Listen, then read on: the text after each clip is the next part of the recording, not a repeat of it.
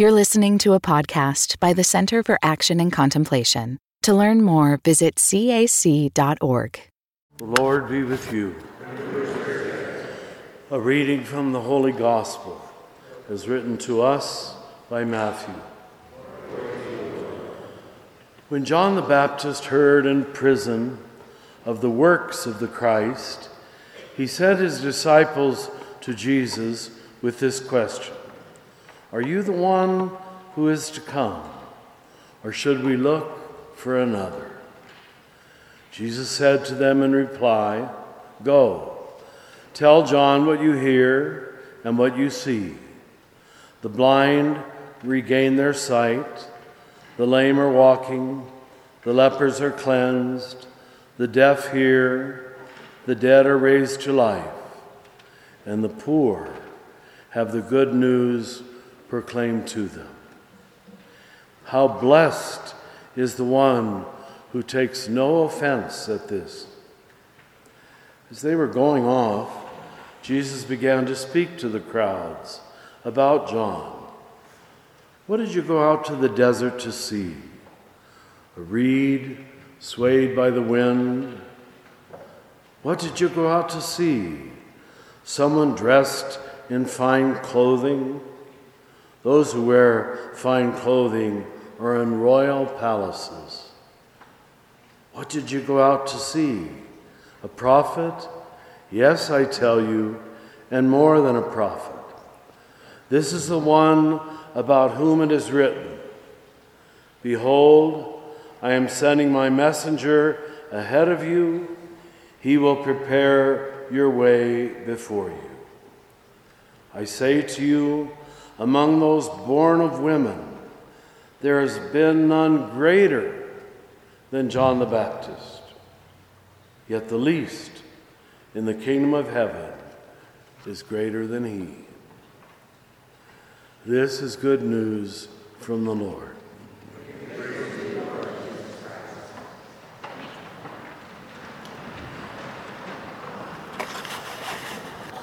So we're back in Advent and highlighting John the Baptist as usual. And the usual phrase on banners and in sermons is John the Baptist is the one who foretold the Messiah. Not really. If you look through all the teachings of the prophets, including John the Baptist, maybe 1% of their talk is about foretelling the Messiah. But it's not far away. It's describing and modeling the qualities of a great teacher, one who is to come, one they should look for, one they should hope for. And there's given a number of very clear indications in this text. This is what you look for. Because you can really only tell authenticity by the fruits. Not what people say, not what title they have, not what lovely garments they wear. This was no week to do this, I don't think. It's, they're supposed to be living in royal palaces.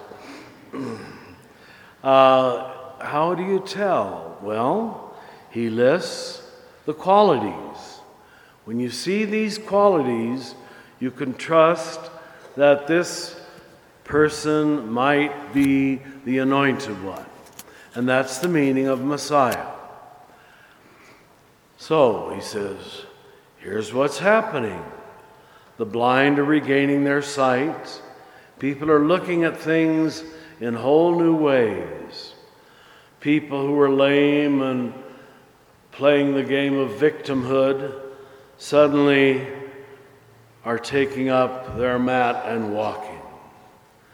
People who are overcome with shame and guilt, lepers, are cleansed. People who've been deaf, stone deaf for years, you can't tell them anything, the deaf are hearing. And even people who we all considered morally, spiritually dead are raised to life. And then the last one is perhaps the hardest and the most telling of all. Although you would have thought it was the dead being raised. The poor have good news proclaimed to them. It's not good news for the rich.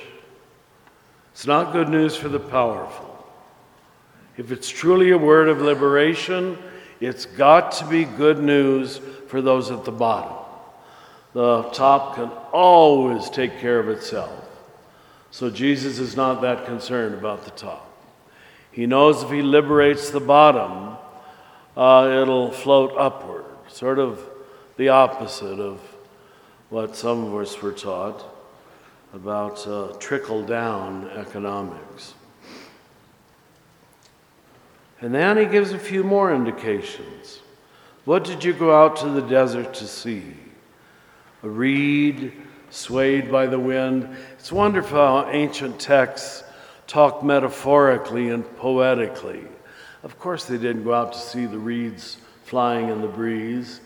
It's someone who can be bought off by the latest poll, who's totally manipulatable, who says what he needs to say or she needs to say to get elected. That's a reed swayed by the latest wind. What did you go out to see? Someone dressed in fine clothing? Those who wear fine clothing are in royal palaces. So he's saying, look in a different place for the Messiah. Don't look up, look down. Don't look at the center and the top, look at the edge and the bottom.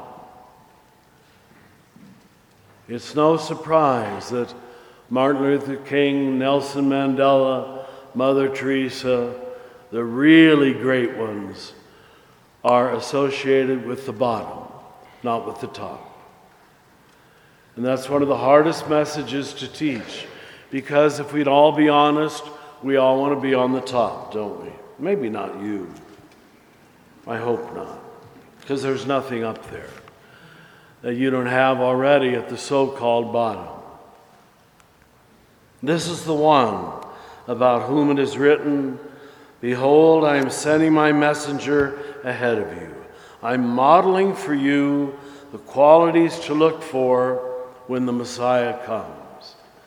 So it isn't that he has to have a lot of letters after his name, high degrees from an Ivy League university.